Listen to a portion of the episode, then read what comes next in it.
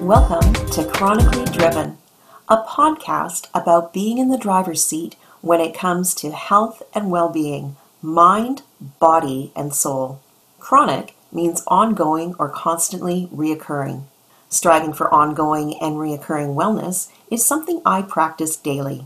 I believe that we are all meant to lead a thriving and powered life, and that it can look as unique and different as you want it to. If you have ever wanted to reinvent your life, have a healthier outlook, healthier habits, and feel better more often, but have felt it's not within your reach, this podcast is here to help break through those limiting beliefs and help you reach for your very best self. I'm Sandra Sova, and in the past seven years, I have gone from having a completely sedentary lifestyle with a slew of unhealthy habits and coping mechanisms to get me through the day to someone that is healthier and stronger than I have ever been, both physically and emotionally. Having a chronic condition and going through four years of cancer treatment and recovery turned out to be two of the biggest gifts I have ever received. It was the turning point for taking back control of my health, wellness, and well being. My guests and I have got so much to share with you, and I'm so glad you're here. At its core, this is a health and wellness podcast, but it's also so much more than that. Now let's climb into the driver's seat and reach for our very best life. This is Chronically Driven. Today's program was inspired by a series of posts I was seeing on social media on the topic of what not to say to someone who has cancer.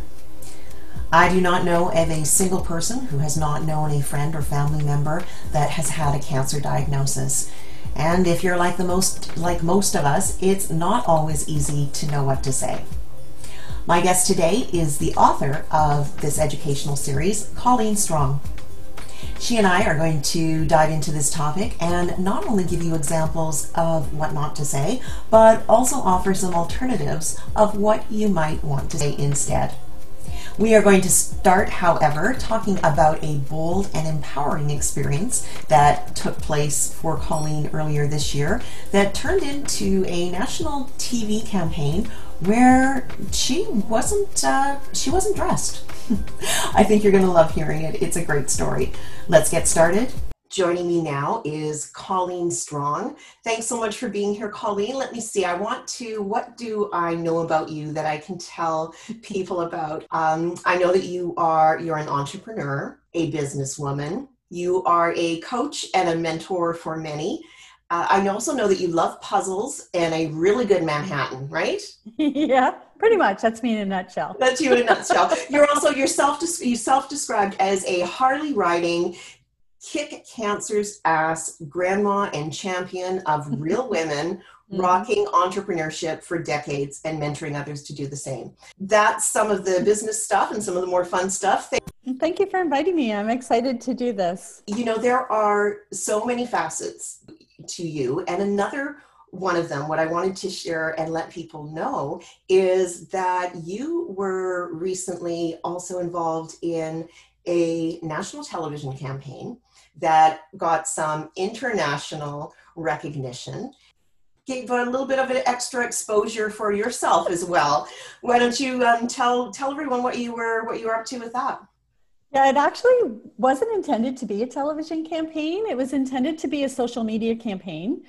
Um, and then COVID hit, and I think uh, it it expanded beyond its uh, its original intention. So um, my daughter had sent me a screenshot of a call that Knix, which is a Canadian uh, underwear, bra, panties, and and great brand. other things now, amazing brand, yeah. women, uh, woman founder, awesome woman team um, so she had sent me a screenshot that they were looking for models, real women models, um, not necessarily professional models. And it was an open call. And she just said, Mom, I think you should do this. You know, when your daughter says you should do something, you should probably do it, right? You don't want to, you don't want to be the mom that says, Oh, I don't know if I can do that. So without really thinking it through, to be quite honest, I filled out the form and sent it in and um, got a got a message back saying we want you to come for like an in-person audition. And i did like a really big gulp and went yeah. Like, oh crap like this is real. Uh-oh. Because i honestly didn't think anything would come of it. And so i went to toronto and i did an in-person audition and i think they had over 800 women that applied and they chose 11 or 12 of us and i was one of them. And amazing yeah completely unexpected. I mean when i when i found out that they had chosen me i kind of had a oh crap what did i do moment? Because i actually had to had to go ahead and be in and underwear out of as a 58 year old woman who's had a double mastectomy and and you know isn't like i don't hit the gym every day. And uh, so it was quite it was brave. It was. It was. Panic, I was so to proud. I was so proud of you. And just to give a little bit of context too. So this is so again we mentioned Knix, um, a Canadian intimate apparel underwear company. They their campaign. Why this resonated with so many people? It was the the title of the campaign was "Age Doesn't Matter." Mm-hmm. And like you said, Colleen, the, the casting call went out for uh, um, 800 women.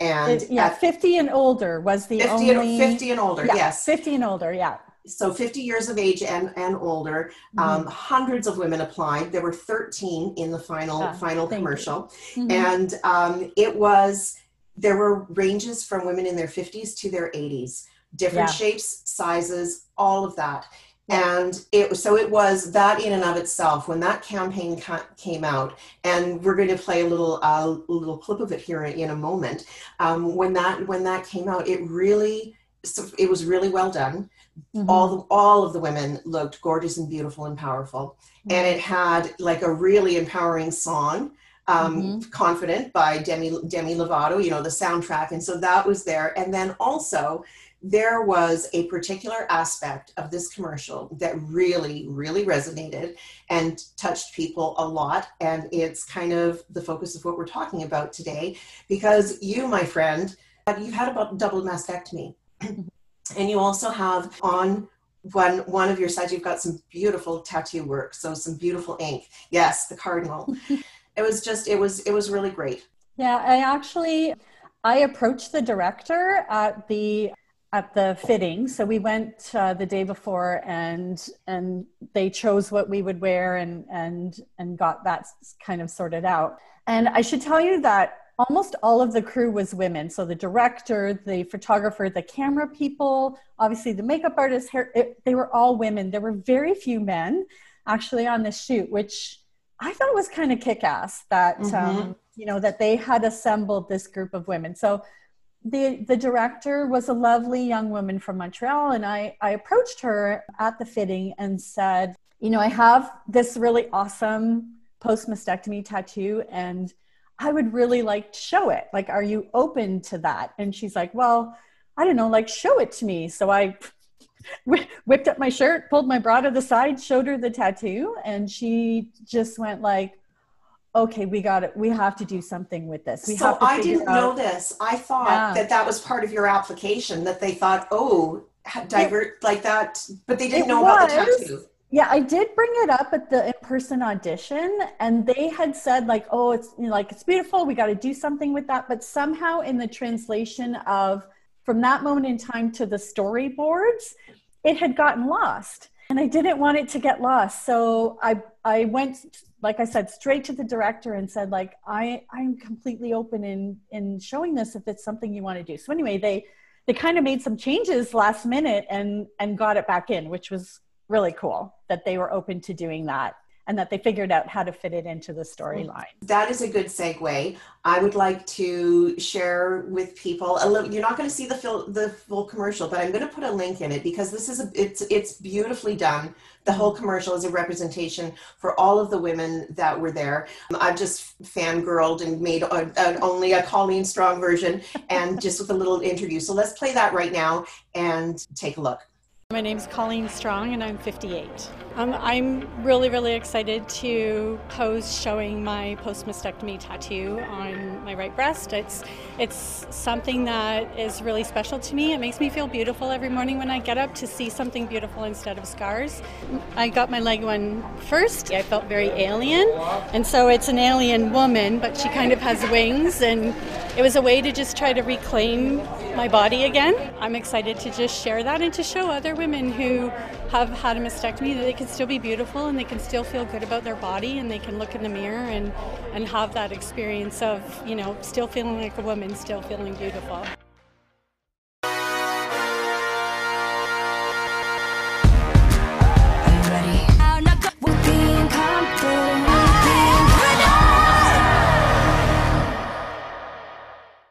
How does it feel watching that? Oh, it was such a great day. I mean, it, it brings up a lot of emotion um, because it was, I didn't have any second thoughts about showing the tattoo. Um, but it was it was so empowering and it was such a great experience i mean it just i i get tingly just watching it again because i'm kind of back in that environment where just everyone was beautiful and and everyone was seen. And as someone who is you know going to be 60 really soon you don't get seen very often. Um, you you know society kind of writes us off and and to be so so appreciated and so seen and to feel beautiful no matter what we look like and to have that camaraderie of all the other women who were feeling that way it was really it was really kind of magical. And i think that comes across in the actual commercial the mm-hmm. the the feeling of strength and beauty and empowerment and like just badassness that everybody was in when yes. they were shooting it i think it really comes across and i haven't had very many opportunities to have that feeling the older that i i'm getting so it, it was really cool well, it was really cool for um, for so many, and and also for those of us that uh, that know you. I was it was it was very empowering for me as well. Also, being someone who has gone through a breast cancer experience. So I thought that was amazing. And just one other note that I had here, um, who knows with the television commercials, how many, how many views on that, the YouTube alone, Colleen, over 30,000 people have watched you in your underwear, just strutting your yeah. stuff. So you my know less than, less than my underwear actually that's, that's right that absolutely yeah so yeah. you know no, I got so many messages from people who were like, "Oh my god, I just saw you on TV. Oh my, I just saw your commercial." And and then I was getting messages from people saying, "I haven't seen it. Like, what channel is it on?" And it was yeah. it was uh, it was pretty fun to see everybody kind of celebrate with me because you know like my brother probably wasn't that thrilled to see me with just underwear on but he he like messaged me and was like i just saw your commercial and like everybody was so supportive. Whether whether it made them uncomfortable or not i don't know because nobody acknowledged it but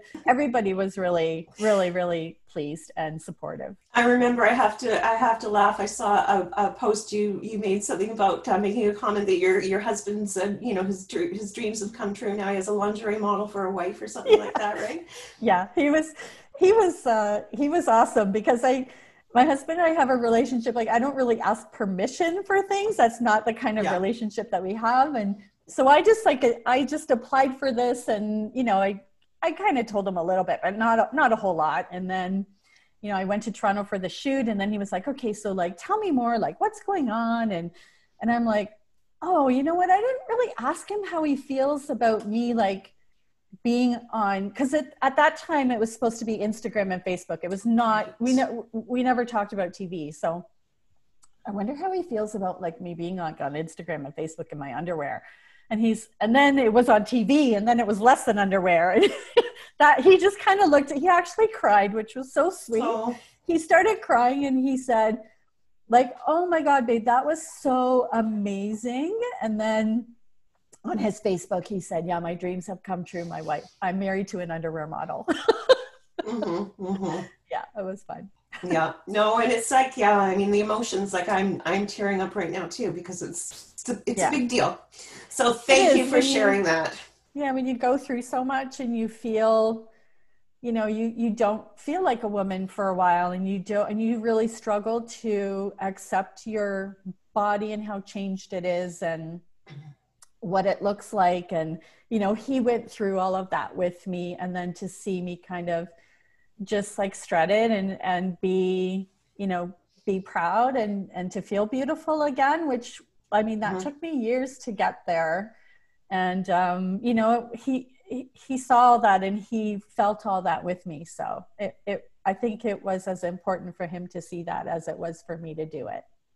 Absolutely. Absolutely. Love it. And your daughter must be yeah. so so stinking proud of you yes she is yeah, yeah. yeah. i'm awesome. proud of her too so so we're talking talking about that that's like like probably the the most flashy upbeat happy conversation i've ever had about someone um, related to a can- cancer experience yeah. we have that in common it's one of the that is how colleen and i actually became acquainted with one another through both being on a facebook group several years ago back in my i'm like seven years now um, with my cancer experience from diagnosis but then you know there's lots of things you're going through through treatments. And so we met we met through through the, can- the cancer experience. Now we also we have we do lots of wonderful things together. We're actually business partners with our essential oil business and teams. And so that is super exciting.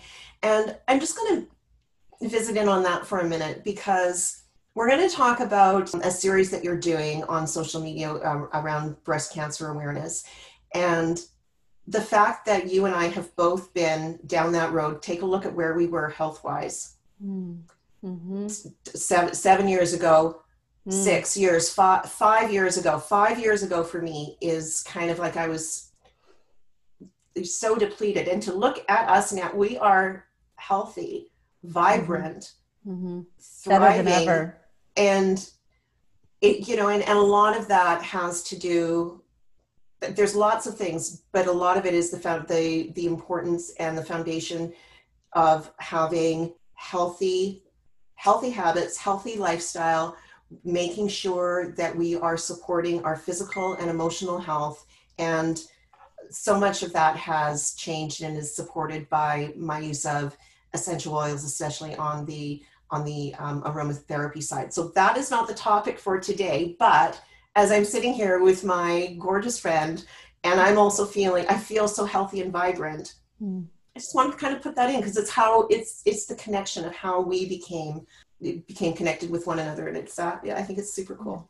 Absolutely. I mean, I, I say it all the time that you know I had a, I had a friend who passed away from breast cancer, and she was diagnosed about two years before me, and she was such a such a support for me when I was going through it because she had kind you know she she had been through some of what I was going through. And she said something to me that I'll never forget and I repeat all the time because to me it just really sums up. What she said was that uh, cancer is a gift wrapped in barbed wire it's true. There's a lot of pain involved in going through that experience but there there's also a lot of really positive things that can come out of it if you're if you're open to it and if if you can if you can look for them. So you know doterra is one of them. I found doterra during cancer treatment and, and it and it just flipped a switch and, and changed everything around for me. And i've created a beautiful business and, and a, an amazing team because of it. You know having do, doing the next thing like i i would never have if I hadn't been through everything I had been through, I would never have been brave enough or have wanted to show that you know you can go through these things and come out better on the other side. And that's a big part of my message and what i want to do is show that you know mm-hmm. yes cancer happened to us but it doesn't define us and it it actually can be a catalyst for a lot of really positive change in your life the same yeah one of the things that I that I really wanted to talk to talk about is something that you've recently started doing on your social media feeds. That is a series featuring what not to say to someone who has cancer. What made you decide to choose that topic? I wanted to it's been my experience and a lot of what I see in the breast cancer Facebook groups that people say a lot of things very well intentioned, very well meaning, trying to be supportive, and it has the opposite effect. and there's a lot of, you know, venting that goes on about, oh, I can't believe this person said this to me. So I was trying to find something that I could do that would have an impact for my sisters but and and help people who are really trying to be helpful mm-hmm. maybe steer them in a, in a direction that's actually helpful instead of the result that they're getting so that really stuck out for me and it seemed like a really easy place to start was you know eh, you know people don't know what to say and so they say the wrong thing a lot of the time and if i could if i could help that then i yeah. knew that i could reduce a lot of kind of pain and anger and frustration in my sisters that are kind of in the midst of it. In the midst of it. And and you know and that support is needed. And mm. i think that there's either say the wrong thing or say nothing at all. Yeah there's, and ne- there, that, neither one are helpful. that silence right? Yeah. So yeah. so i was I, like i've been enjoying the series we're talking about our our experience with breast cancer but this could go for any types of cancer. So the first one everything happens for a reason. Oh my gosh. Like I I mean I started with that one because it's I think it's one of the most hurtful things that people can say. And I know that they're trying to say it's going to be okay is kind of the underlying message mm. or like you're going to get through this. But like when you're when you hear I you have cancer it's terrifying like you you immediately wonder am i going to die what's going to happen to my mm-hmm. kids what's going to happen to my husband like you go into this spiral and for somebody to say that there's a reason for that it happens for a reason. It's like what oh like what effing reason is there for mm-hmm. me to be, be in a fight for my life? Like no there's no reason for it. It's um, not helpful. Know, it's not it's not and it it's a it feels like a slap in the face. Like bad things happen to good people. Life isn't fair. Like there is no reason sometimes for for for things. And for when people say like oh everything happens for a reason it makes you start to think like well what did i do to deserve this? Because that's kind of the message right? Like yeah. It's kind of one of those oh there's that phrase i'll try i'll try and yeah. use that. And the next one is saying things that are minimizing like You'll be back to normal before you know it. Everything's going to be okay. You've got this. You're, you mentioned that it's sort of pr- the protection mechanism for the for the the person that's saying it. Yeah, I think I think when people are saying all of that, they're reassuring themselves that you're going to be okay it's they're not actually talking to you at all they're just saying oh you know my wife or my friend or everything's going to be okay. Nothing nothing bad's going to happen to you. You're going to be okay but they're really saying it to help themselves feel better. And they're meant to be reassuring but what happens when people dismiss like that is it shuts you down completely from being able to share anything that goes against that. You know you can't say like uh, i'm scared i'm going to die or what's going to happen to my kids? or how's my husband going to deal with this? Because they've just dismissed all of that and told you like there's nothing to worry about. It's almost like a pat on the head. And I think in real time, if I can, you know, see and sense and, and recall things like that happening, expressing something which every right to do so, a fear, like mm-hmm. I'm really, I'm really worried. Oh, you're going to be, it'll be fine. It'll be, yeah. it's, it's wanting to shut it's, the conversation down. Yeah, it slams like, that door right in your face. I don't yeah. want to talk about your feelings. I don't want to talk about what you're afraid of. I don't want to talk about any outcome other than everything's going to be okay. And while it's okay at some point, of course, sometimes it's that's the emotion, that's the sentiment that we want. That we want. That mm-hmm. that's fine to think that everything's going to be okay. We do need to have, to be to be hopeful, but it's not. It's never an all or nothing, and there needs to be mm. room and space to not have things just you know sort of sort of sugar coated like that. I think yeah. that the point of saying that it's it's uh, those things are said to make the other person feel better and it's just you know like a lot of these things that we're talking about it's maybe some thinking of just thinking a little bit more about what the impact of the statements and the and the words may have on mm. the person that is that is re, um, receiving them And I think, you know, something I wanted to I want to make clear is that we like I know that people aren't saying these things to be hurtful or dismissive on purpose. And I know that, you know, people just don't know what to say and they want to say something to show their support. And we appreciate that and we need that. So, you know, I don't I don't want people to kind of feel bad if they've said some of these things like oh like mm-hmm. uh, you know but i also you need to understand how the person receiving it is feeling so that we can do better right so that's really the purpose of going yeah. through all these things so that next time you know what to say instead of what not to say and and as as always too it's not a one size fits all it's uh yes. you know these are um, very very subjective this next one is one that I heard all the time. You are so brave and strong. Mm-hmm. Try having a last name strong. That's all I heard. That's right. Well, oh yeah. Oh, you've got this. You're it's so being brave and and strong, as if what other choice do we have? Exactly. And I used to I used to say to people because they would say like oh your name is like it's perfect you're so strong and i used to say i didn't have a choice i didn't mm-hmm. have a mm-hmm. choice this happened to me i wanted to live therefore i did what i needed to do i didn't choose to be strong i didn't choose to be brave i had the option of curling in a ball or not and i chose the not but i don't feel brave and i don't feel strong I'm just trying to get through every single day.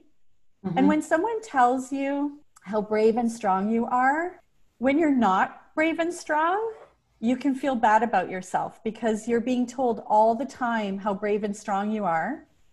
And then you feel like maybe you're a failure because you're not brave and strong that day or in that moment. It, yeah. it, it, it can get really tricky, you know, to be identified as brave and strong when sometimes you need to not be strong and you need to not be brave i think in so, some days yeah i think i was i was brave i needed some days i felt that mm-hmm. but that was so so few and far the rest of the days you're not when you're when you're recovering from surgeries when you're getting mm-hmm. right all of that when it's the heat of the moment going to the hospital, going to the, you know, that's when I would feel mm-hmm. that I was being brave and strong when I needed that. But for every other, which is 90% of yeah. recovery time, it did not at all feel anything like that other than when I was going for the procedures. Like yeah. it just, that, that just did not fit at all. I agree. Yeah. I, I didn't, I didn't feel brave and strong most of the time. And the brave and strong ties into the other things we were talking about, right? Where people are kind of creating situations where you can't share how you're feeling, where you can't share the amount of fear, the amount of sadness, grief, um, pain. So if Anger. you're not sharing all of those things, then you do look brave and strong because it looks like you're sailing through you're not. You just haven't been able to express it because everybody's been telling you that everything's going to be okay and you've got this and right so they they go hand in hand if we were actually not dismissed and able to express everything we're going through people would realize we're not that brave and strong we're terrified we're hurting we're mm-hmm. scared mm-hmm. Mm-hmm. there's a lot going on but because we we don't have a forum to, to share openly a lot of those feelings, then it can look very brave and strong. But mm-hmm. inside, that's not what's happening. This next one, it's a, it's a really a really big one, and I think it's going to be a, uh, it's super super helpful. It's we often people want to know how can they help someone who's going through an experience with cancer or you know surgeries and that. Just simply saying, "Let me know how I can help," and that's what a lot of people do. Sure. No, people don't want to ask for help. They don't want to inconvenience people. They don't want to seem needy. They don't want to impose. And yet, we are. There are certain times when I can remember where it things were so intense. I could have used any amount of help, any anything that anyone wanted to pick. Mm-hmm. of like a specific like some of the specifics that you talked about in your um, mm-hmm. in your in your post where you know offering just that you're going to bring some meals or basically basically kind of telling them what you're going to do and yeah. then giving them an does that work for you? Instead yeah. of making them come up with something. Yeah instead of keeping it very open like tell me what i can do because now now you're creating the situation where they have to ask for help which they're not going to do. Most people aren't going to do. Some people will mm-hmm. um, but the, i think they're few and far between. So be be specific. Think about what you want to do and and then say i'm going to do this for you and then ask about like timing or things so for example like having meals in the freezer especially if you have children or you know there's more than you and your husband in the house that is huge so saying you know i'd like to make some freezer meals for you and honestly don't even ask them like what what they want you to make because it's overwhelming Decisions? they have oh. so much going on in their life and and they're they feel so out of control that to sit down and write out a menu is not going to happen so say you know some of the things i'm really good at i make a mean lasagna a shepherd's pie um, you know things that freeze well chili like can can i make those for you and freeze them and drop them off next thursday like be really mm-hmm. specific and and say like if you don't like any of those things tell me and there's other things i can do. But i'd really i'd really like to drop off some freezer meals for you next thursday. Is that okay? Or do you have any dietary restrictions or whatever? Another thing is cleaning their house. If you're a really good friend and you want to do it yourself that's awesome. If not say like i i am going to hire a house cleaner for you to come once a week for the next four weeks. What day and time would you like them to come Perfect. you have and and some and you know for some people that might feel pushy like you have to be a good friend to do that but for other people honestly if someone had said that to me i would have mm. been like oh my god uh, thursday at 10 please you know like it, it's be very very specific about what what you can do i had a i had a chat with um with a friend who um, said you know what i had a friend i had so many people say tell me what I can do. Mm-hmm. And I never asked them for anything. And I had a friend who, um, you know, every other day around 10 would leave a, a Starbucks on my porch and ring my doorbell. She mm. said that meant so much to me because she knew I was away from work. I was missing my Starbucks fix. It was something like she was driving by my house. It was like not something that was super hard for her to do, but she said the fact that she thought of me and what I might be missing and what would make hmm. me smile and then did it consistently was huge. So it doesn't have to be a big grand gesture, but no. think about the person and, and what they're going to be struggling with, what their families, because often if we help the family, we help the woman.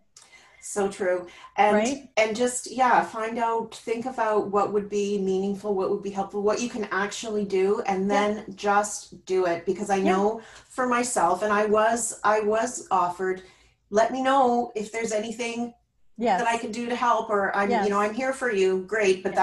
I I never reached out and and also decisions when no, I was going through treatment, I can't I No. No way. You're, you're so overwhelmed. It's like where do I start? Like, can you clean my house? Can you do my grocery shopping? Can you drive my kids to soccer? Can you can you talk to my husband and give him a shoulder to cry on? Because we can't cry on each other's shoulders. We're both in survival mode. Like, where do you start? You need so much help. Yeah. That just a wide open question like that, it overwhelms you and you just shut down and it's like, oh, I can't. Like, I just can't. So mm-hmm. be specific, offer something specific and follow through and yeah be be like no no yes or no questions. It's like what time what date yeah. what do you eat what don't you eat? Like be be very very specific about and, what and, what um, you want to do. you know that can that's some good advice for even right now we may know some seniors for instance that aren't getting out due to um, what's going on in the world. Like anytime you're looking to help for for someone mm-hmm. don't basically make them have to have to um, define that. We can we can do yeah, a better job with that. And i know i've yeah I, I, right? I, see like, that in myself. I i know how i can do better. Yeah we won't. Like i i i don't like asking for help. I don't i don't like depending on other people or you know charity. Like yep. yeah i just just remove that from the equation tell them what you're going to do and ask them you know their preference. Yeah, yeah. great all right here's one. This is a this is a big one for so colleen and i both have had um, we had our mastectomy with reconstruction that is uh, using your own tissue as part of the reconstruction process. When you get reconstruction whether it's that way or through implants or anything often people think that it's appropriate to congratulate us because we're able to get a boob job or a tummy tuck. A free boob job. Yeah, we're so lucky. yeah, yeah. Just kind of want to throat punch people when they do that one.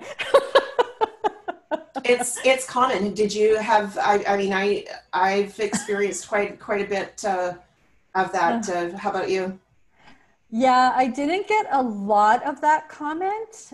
But I know it's, I did, it's, it's prevalent. It's very common. Yeah, it's it's very very. I mean, I mean, I did I did get some of it, but I didn't get a ton of it. But it is, yeah. I think people are trying to find the silver lining, and you know, for women, it's like, ooh, like I would love to get a tummy tuck or a boob job after I've had my kids, and for them, that's the silver lining Mm-hmm. What they don't realize is the price that you're paying for that boob job or tummy, tummy tuck, which is going through cancer, through cancer treatment, um, and all the things that go along with it. And and by the way, our bodies don't look like you know a, a someone who hasn't had a mastectomy and has had a tummy tuck and boob job. Like we, we it's very different. Bodies, no matter how good the plastic surgeons do, are not normal breasts they just they they they just never look normal. So you know it's a bit of like a frankenstein boob job. Yep. Uh, you know that that's what it is. And and we certainly wouldn't i would choose to have my old saggy breast versus these breasts and all the scars and everything mm-hmm. and everything that went along with it. So mm-hmm. again it's not something we're choosing. It's it's you know uh a bad option A or a bad option B. Which one do you want? They're both bad, but you get to pick one.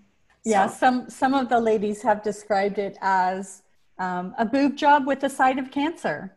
Yeah, who would order that? Like, yeah. you know, it's or or yes, I just went through my uh, fight for your life cancer makeover. Like, mm-hmm. Mm-hmm. you know. yeah. So that segues into another another one remember, okay, what are we talking about today, everyone? We are talking about what not to say to someone who has cancer. Mm. And one of the ones that I think is really important, and I think it's maybe just a little bit um, politeness don't comment on their appearance. Mm. Don't talk about the changes that you're noticing.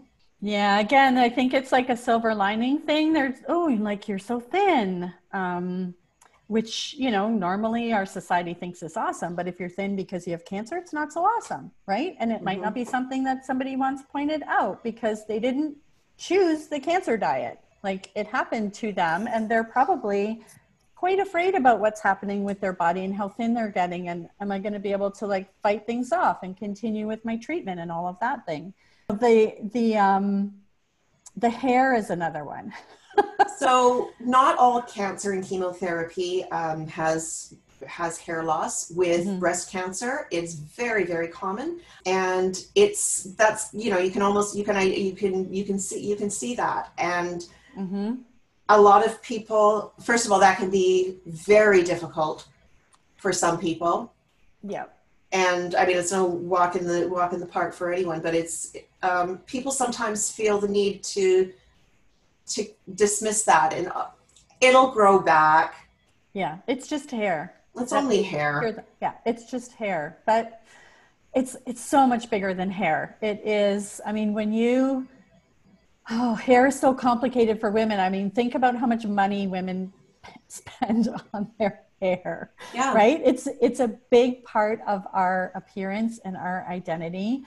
And when you lose your hair, um, it to me, it's like a big blinking neon sign that you're wearing around your neck that says "I have cancer," and everybody who sees you instantly knows what's going on in your mm-hmm. life, and it's a real lack of privacy, and it it eliminates any opportunity to have a normal day when you go outside of the house because people stare at you, they give you very sad looks yes. right? You get a lot of sympathy glances. and it's it's just kind of a constant reminder to you of what is happening to you it's just impossible to escape when it's so visible and, and so vulnerable know, because yeah. you're you're stripped i mean so it's not mm. just the mm. hair on the it's yeah. eyebrows and eyelashes i mean that was that was really really tough for me you're very vulnerable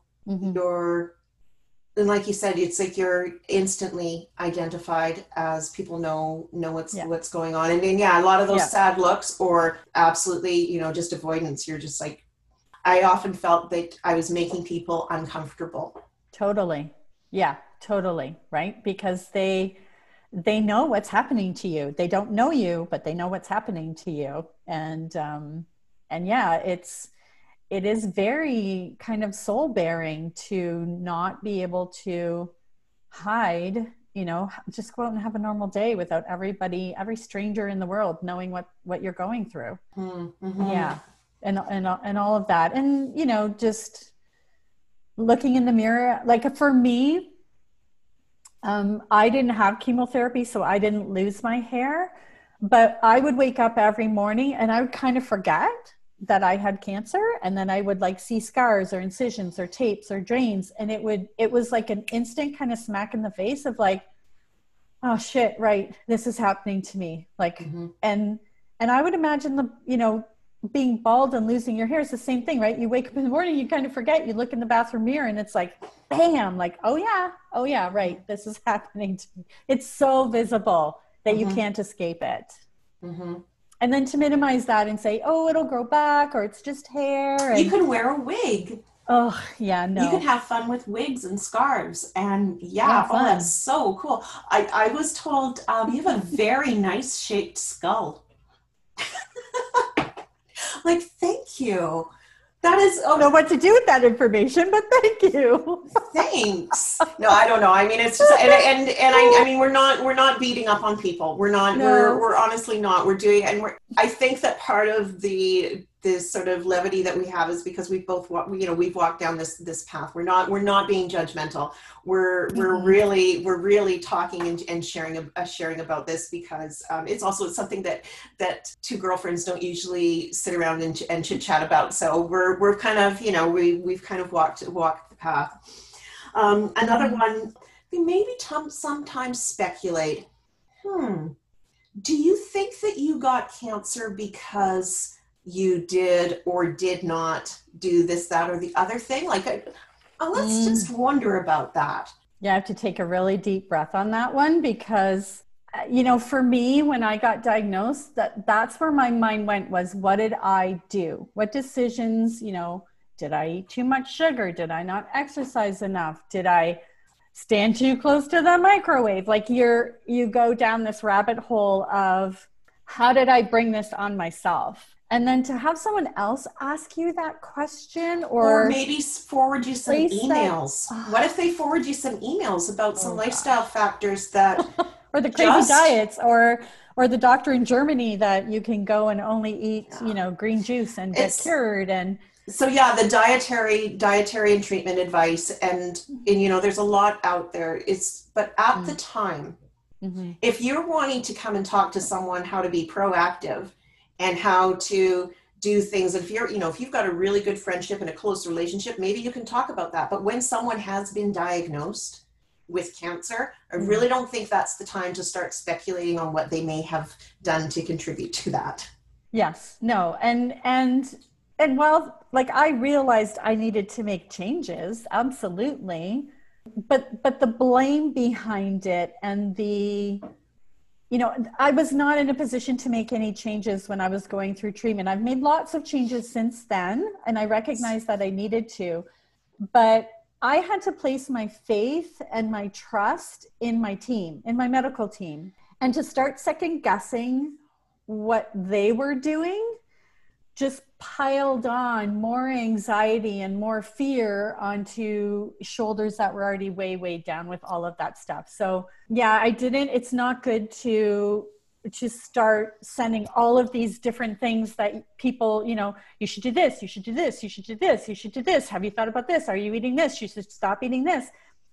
Putting all of that on somebody who is just trying to keep their nose above water mm-hmm. is not helpful at all afterwards or during like if, if if they want to seek that out then that's the time to share your perspective if they ask you if they ask you i think that really otherwise the, just zip it like don't yeah. yeah yeah especially if it's has any sort of things of like that like that blame factor or mm-hmm. that you should take res- responsibility because you know i mean yes there are definitely things that contribute and increase mm-hmm. incidence and chances of cancer but i also know very very well that you can have none of those contributing factors and and still right. and still get uh, a cancer diagnosis so that right. sort of um, that sort of judgment is is not not appropriate also yeah. the there's i'm going to go through there was a, a pretty good post um, that i saw that you were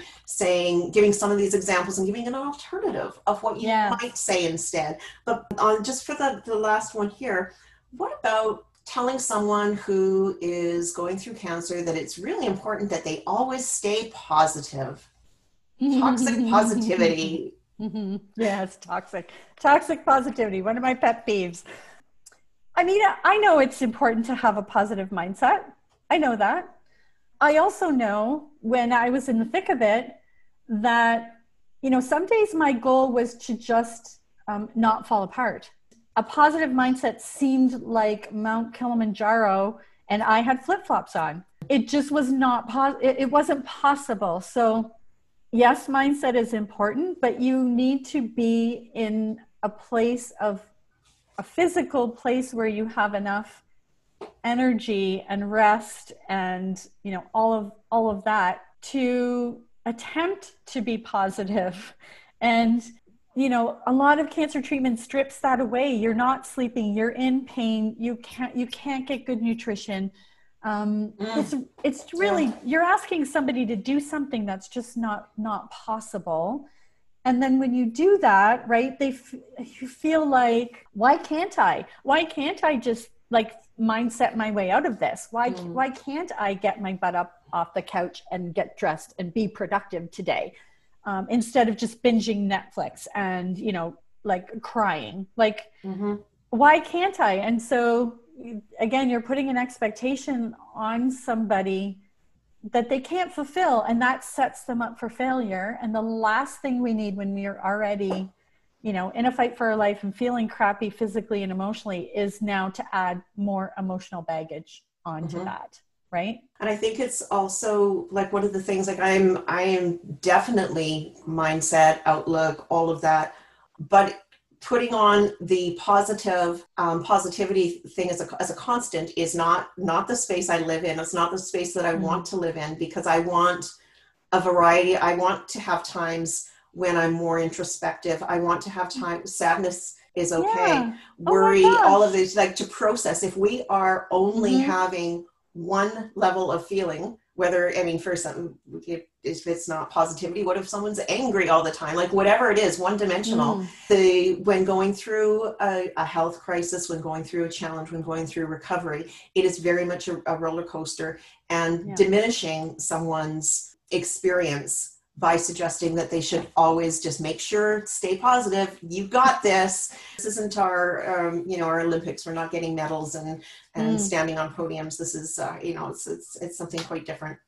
Yeah and we need to be able to grieve right? We need and and and the, that you have to stay positive kind of shuts yeah. down the opportunity for moving through your grief. There's a lot to grieve when when you go through this if you don't grieve when you're going through it you will grieve after. Like there's no escaping it. There's no there's no mind setting your way out of just skipping over the grief.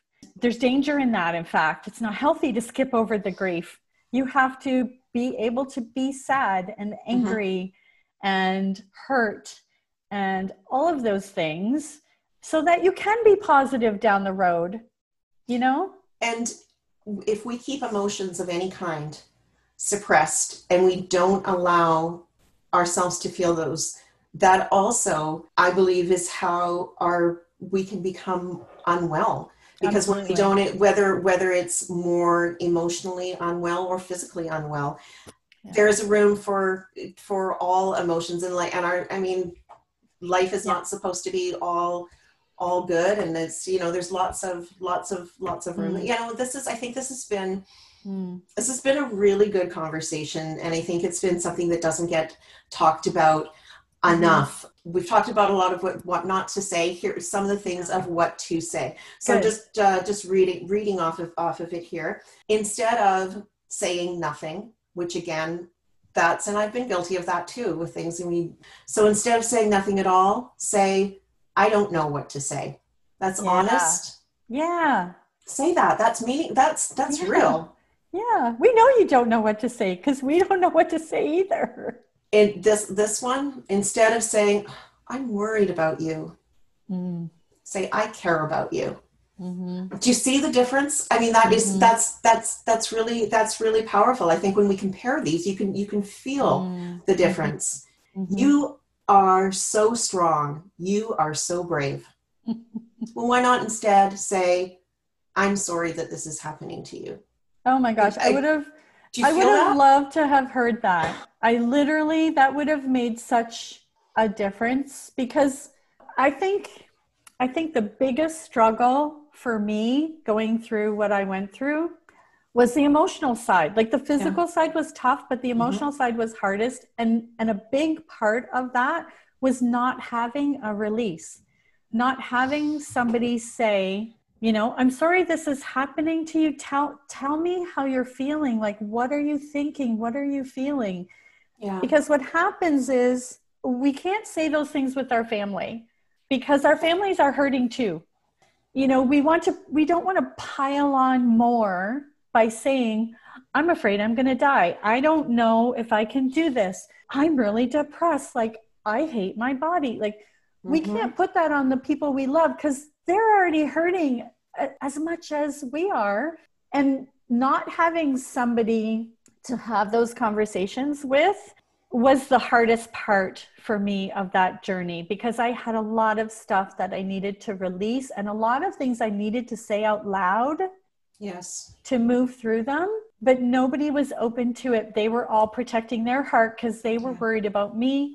They didn't want to feel bad. They didn't want, they felt they had to make me feel better yes instead of just letting me feel.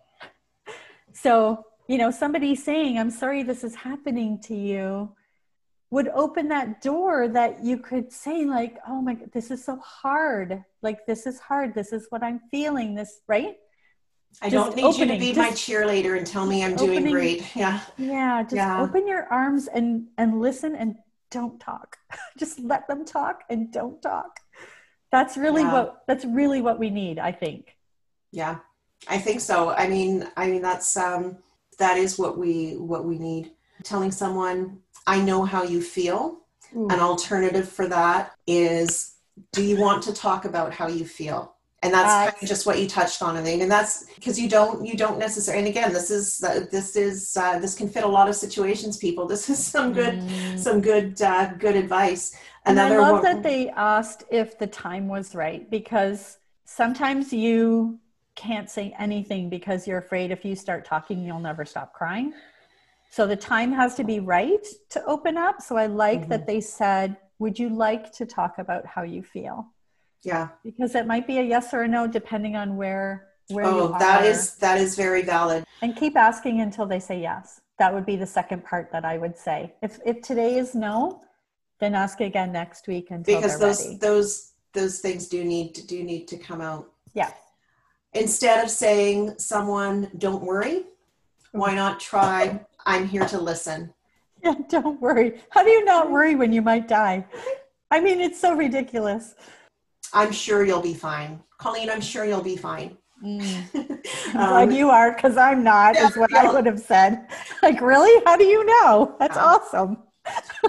so if you're thinking of saying i'm sure you'll be fine why not again simply back to i'm thinking about you way different feelings Keep opening that door. mm-hmm mm-hmm I think those are those are those are are good. I think I'm going to post that graphic in the mm. show notes. And you know, we're not. It's like you, we said at the beginning. People aren't intentionally trying to be hurtful. No, we, no. I, I get it. We're we we don't know what to say. But when I hope that today we have pointed out a little bit of awareness on how like a basic comment can mm. have the impact of that from the person and give some suggestions of an alternative of what might be offered up instead because that, that support is needed saying nothing and keep and being in isolation it's it's uh, that's that's not the answer e- either so i hope mm-hmm. to encourage people to to explore this a little a little bit more and think about how we can show up better for our friends and families and people in our community that yeah. may be going through um, going through something like this yeah i think it, it's all about it's all about being emotionally vulnerable and we realize that the people who are saying these things love us and care about us and they're worried about us and they're just they're really just trying to do the right thing by trying to make us feel better mm-hmm. but the mm-hmm. truth is that nothing they can say can make us feel better what they can do to make us feel better is to connect with us in an emotionally vulnerable way and let us actually share what what what we're going through what we're thinking and what we're feeling, because that's where the healing happens. And if all the conversations are about shutting down and dismissing mm. that, then the healing gets delayed and it, it gets it makes it harder so i love the open-ended like you don't deserve this i'm sorry this is happening to you yeah. would you like to talk about how you're feeling all of those things are opening a door to the person to share what they're experiencing and what they're feeling. And that honestly is what people need when they're going through this whole cancer treadmill that you get on. Mm-hmm. Um, yeah, so I, I, I love those open ended responses where you're just opening the door to them sharing if they want to. Mm-hmm. Yeah, absolutely, and it's um, you know just to be mindful and to remind remind ourselves of that. I mean, that's some really really good uh, good suggestions there, Colleen. This is I, I really appreciate this. This has been this has been an, an, a good conversation. I hope that it'll va- um, add value to others as well. Is there anything else that you would like to share before we wrap up and let people know where to find you? No, I, I enjoyed this. I mean, I was revisiting a lot of not so great memories, mm-hmm. right? But but I think, you know, I'm really hopeful that that people who are diagnosed or who are going through treatment can send the link to their friends and family so that they can watch this. that right. was really my intention, right? Was for to create almost a tool for for people in cancer to say to their friends and family, "Hey, can you watch this?" Instead of trying to have these conversations when they're already overwhelmed and and they need the support of the people. So it's not the time to say hey you know what you did just hurt my feelings. Mm-hmm. so yeah guys like if share this with somebody you know who got diagnosed.